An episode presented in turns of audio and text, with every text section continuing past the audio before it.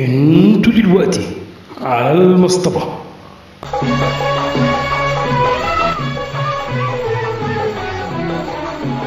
صباح الفل يا رجالة وأهلا بيكم في الحلقة التانية من على المصطبة. بتاريخ 17 3 أعلن موقع الرولان جاروس إن البطولة هتتأجل ومش هتتلغي. بس بس هنأجلها لكم لسبتمبر. نظرا اللي إحنا ممكن نوصل لخسائر تتعدى ال 260 مليون يورو.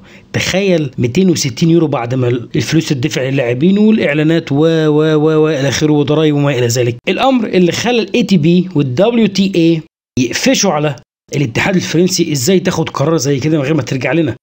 أنت سبتمبر ده عندك بطولات تانية وممكن يحصل تعارض أو ممكن يبقى مفيش وقت أو وقت بسيط جدا للاستشفاء من الطحن بتاع الرولان جاروس أو الطحن بتاع ال Grand Slam إحنا عارفين ثلاث مجموعات وبتوصل لخمس مجموعات لما ينتهي الماتش 3 2 قام ال ATP قال للاتحاد الفرنسي يا حلو ولو هتلعبها غصب عننا مش هيتحسب نقاط.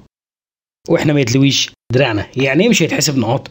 نفترض إن نادال كسب وخد اللقب بقى 13 رولان جاروس مش هنحسب له 2000 نقطة بتوعه. وبما إن ال ATP هو اللي متحكم في حاجة زي كده فالأمر إحنا وقعنا فيه حيصة بايصة زي ما بيقولوا.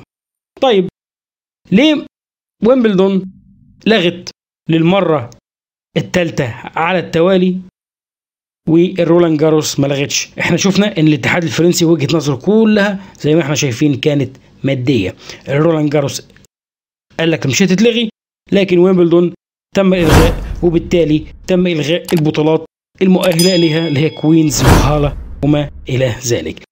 ويمبلدون اتلغت قبل كده مرتين سنة 1915 و 1918 كانت الفترة دي بسبب الحرب.